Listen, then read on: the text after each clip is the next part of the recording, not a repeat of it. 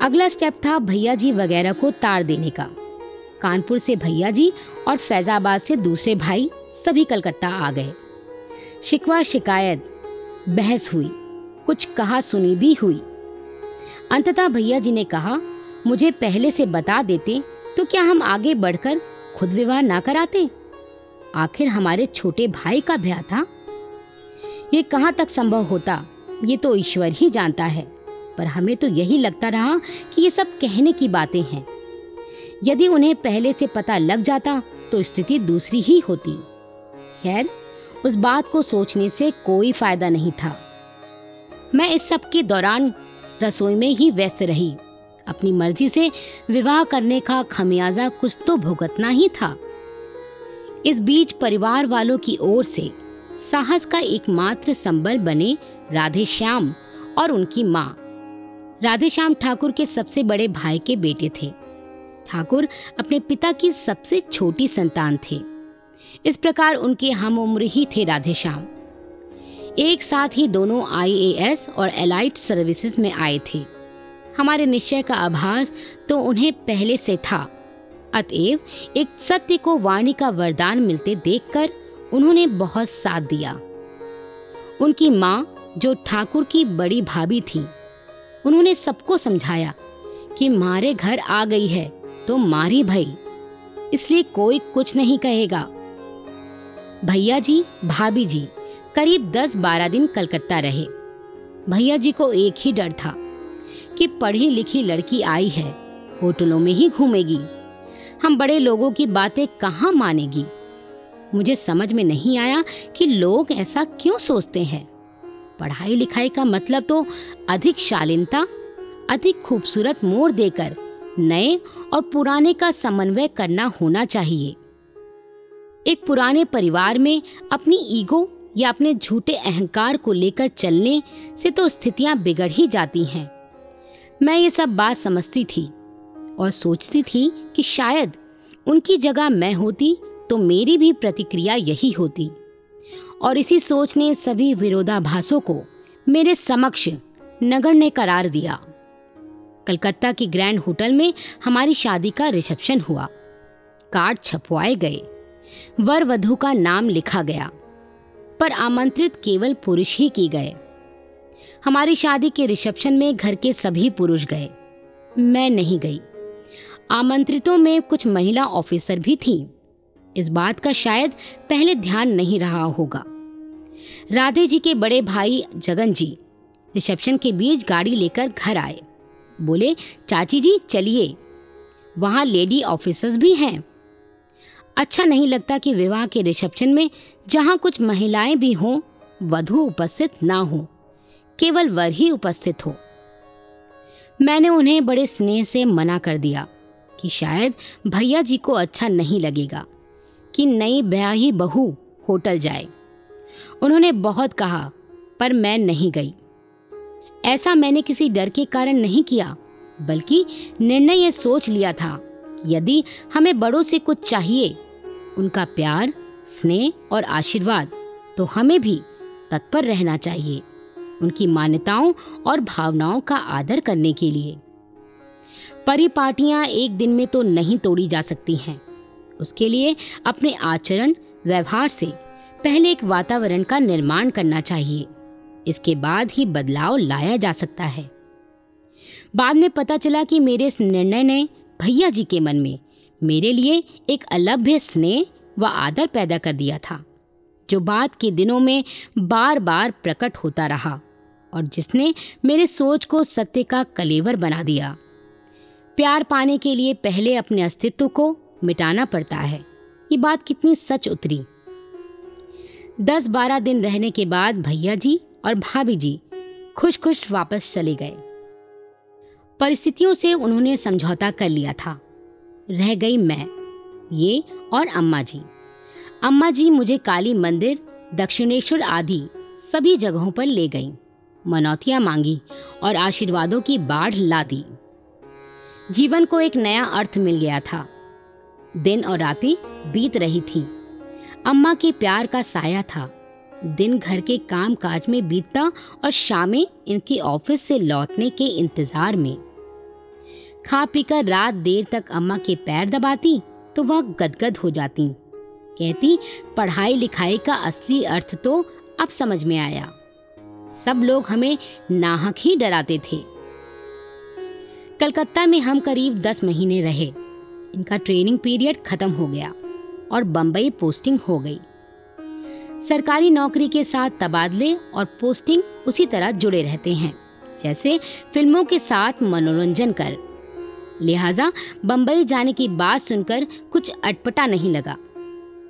हाँ उन दिनों बम्बई ऐसी लगती थी जैसे समुद्र पार की कोई नगरी हो। दूर काफ़ी दूर, जहाँ एक ओर नए जीवन की शुरुआत का आनंद था, वहीं दूसरी ओर फिर से एक बार इनसे अलग रहने की बात सोचकर एक ठंडापन आत्मा को, दिल और दिमाग को घेर लेता था। सुना था बंबई में मकानों की समस्या बड़ी विकट है। स्कूल के जमाने की सहेली सरोज बंबई के पास नासिक में रहती थी। उसे चिट्ठी लिखकर अपनी बेचैनी और हालात की दुहाई देकर कहा कि वह किसी न किसी तरह एक ठीक से मकान का प्रबंध करे। एकदम से परिवार को ठाकुर बंबई नहीं ले जा सकते थे। मजबूरी में मुझे व अम्मा जी को लेकर कानपुर आए। पहली बार ससुराल में रहने का अनुभव हुआ। सर ढककर रहना पड़ता था। प्रयत्न यही रहता था कि सभी लोगों को खुश रखूँ। कलकत्ता में केवल मैं और अम्मा जी ही थी। यहाँ जेठ जेठानी, नंदे, उनके बच्चे, सभी थे। बड़ा अंतर था। पहले की और अब की स्थिति में। विवाह के पहले मैं इन सबसे मिलती थी। उन्मुक्त चहकती हुई चिड़िया की तरह। और अब मर्यादाशील गृहस्थिन का कर्तव्य निभाने वाली बहू की तरह। अक्सर ऐसा होता कि जब नई बहू ससुराल आती है, तब उसकी कमियाँ ढूंढी जाती हैं, जबकि ऐसा नहीं होना चाहिए। एक परिवार से अलग होकर वह दूसरे परिवार में जुड़ती है। धान के पौधे की भांति एक जगह रोपा हुआ पौधा, दूसरी जगह अपने लिए एक आसमान ढूंढता है। उसे चाहिए स्नेह और प्यार की बरसात, जिससे वह अपने को सुरक्षित महसूस कर सके और उन्मुक्त प्यार के वातावरण में अपने व्यक्तित्व का विकास कर सके। पर ऐसा होता नहीं है। पड़ोसियों तक की आँखें उस पर केंद्रित रहती हैं कि कब वह कोई गलती करे। कब उसकी बखिया उधेड़ी जाए। मैं भाग्यशाली थी कि मेरे साथ ऐसा नहीं हुआ। शायद इसका कारण ये था कि उस परिवार के लिए मैं अजनबी नहीं थी। मैं वही थी। परिवार वही था। बस रिश्ता बदल गया था। चहकती चिड़िया की जगह मैं नथ पहने ओढ़ना ओढ़े। घर की वधु थी। पारंपरिक मारवाड़ी परिवार में प्रगतिशीलता की एक नई लहर। माँ की एक सहेली लखनऊ में रहती थी। उनका पत्र आया। पढ़कर आँखों में आँसू आ गए। उन्होंने लिखा था, बेटी, इस वक्त तुम्हारी माँ, मेरी बहन होती तो कितनी खुश होती। पर उस देवी की खुशी और दुआएँ स्वर्ग से भी तुम्हारे लिए शुभकामना करेंगी। मेरी दुआ से तुम फलो फूलो। हमेशा खुश रहो। भगवान तुम्हें वह शक्ति दे कि तुम सबको खुश रख सको। तुम्हारे लिए इन सभी लोगों का प्रेम जागे और जिस देवी ने तुम्हें जन्म दिया, एक होनहार लड़की बनाया, उसका और अपने भाइयों का नाम तुम सूरज की तरह चमकाओ। यही दुआ करती हूँ। उनके पत्र से मुझे बहुत बल मिला। उनका पत्र मानो माँ का आशीर्वाद था। अम्मा जी द्वारा बताई गई सभी पारिवारिक रीतियों को मैं उन्हीं के ढंग से करती। वह ओढ़ना ओढ़ने को कहती, मैं ओढ़ लेती, बल्कि मुझे अच्छा ही लगता। तीज त्योहार पर्व पर मेहंदी लगाकर, नथ पहनकर, बायना निकालने को कहती, मैं कर लेती। परिवार में सब जगह मैं उनके साथ ओढ़नी ओढ़कर से ढक कर ठेठ मारवाड़ी बहू की तरह चल पड़ती। फिर भी कई बार ऐसे अवसर आए कि समस्या कठिन लगने लगती। ठाकुर की मित्र मंडली इकट्ठा होती। इनको एक सप्ताह ही कानपुर रहना था। नित्य नए प्रोग्राम बनते। आज जाजमऊ जाना है कल लखनऊ चलना है आदि। वे चाहते कि मैं भी साथ चलूँ, पर यहाँ मैं अपनी मर्ज़ी की स्वामिनी तो थी नहीं। अम्मा जी से पूछना पड़ता था। वह कहें तभी जा सकती थी। ऐसे ही एक दिन लखनऊ जाने का प्रोग्राम बना। मैंने अम्मा जी से पूछा कि क्या मैं चली जाऊँ? अम्मा जी तो सिर में रुमाल लपेट कर लेट गईं। बोली, बेरोकोनी। अर्थात मुझे नहीं मालूम। मैंने भैया जी से भी पूछा। उन्होंने भी कह दिया, मैं क्या बताऊँ? ठाकुर दरवाजे के बाहर खड़े थे और हाथ के इशारे से बार बार चलने को कह रहे थे कि साथ चलो। मैं समझ रही थी इनकी इच्छा। वे घर में बैठने वाली पुरातन पंथी पत्नी तो नहीं लाए थे? जीवन की राह पर कदम से कदम मिलाकर चलने वाली सहधर्मिणी लाए थे। मेरी स्थिति बड़ी विषम थी। इधर कुआँ, उधर खाई। ना तो इनको नाराज़ कर सकती थी और ना घर वालों को। मैं साथ चली जाती तो भैया जी और अम्मा जी कहते तो कुछ नहीं, पर क्षण के निर्णय की नजाकत को मैं समझती थी। मैंने इनसे कहा जब तक भैया जी जाने को नहीं कहेंगे, मैं नहीं जाऊँगी। भैया जी ने जब देखा कि इच्छा होते हुए भी मैं मन महसूस कर रुक गई हूँ और चेहरे पर एक शिकन तक नहीं ला रही हूँ, ज़ाहिर है कि उनकी इच्छा का सम्मान कर रही हूँ तो उन्होंने जाने की इजाज़त दे दी। ये मेरी दूसरी विजय थी। पहली विजय वह थी जब मैं अपनी शादी के रिसेप्शन पे नहीं गई थी। ये छोटी छोटी किंतु अहम बातें थी। जिनसे मैंने सभी का दिल जीता। अक्सर विवाह के बाद नए घर में आते ही लड़कियाँ अपनी चलाना चाहती हैं। उन्हें लगता है, पति अपना है तो उस पर अधिकार भी अपना ही होना चाहिए। वह भूल जाती हैं कि आयु के 25 वर्ष तक वह किसी माँ के कलेजे का टुकड़ा था और उसका सारा प्रेम उसी पर केंद्रित था। धीरे धीरे तो सास भी परिस्थितियों को समझ लेती हैं। किंतु एकाएक कोई उससे उसके एकाधिकार की चीज़ छीनने की कोशिश करता है तो स्वाभाविक है। उसे क्या किसी को भी बुरा लगेगा।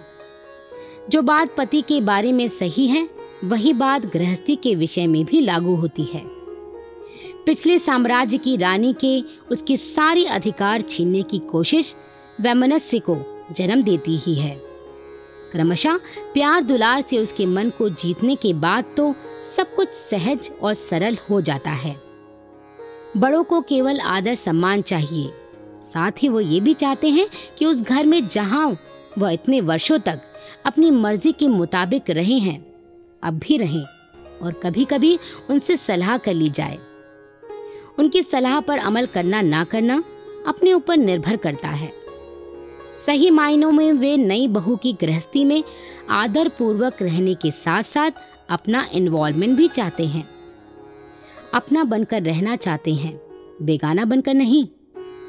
प्रारंभ के छह महीने कसौटी पर खरा उतरने के हैं। उस समय उनकी बात मानकर उनका मन जीत लिया तो जीवन भर तो अपनी ही चलती है। इस सूत्र को गांठ बाँध लेना ही परिवार में सुख शांति का आधार होता है।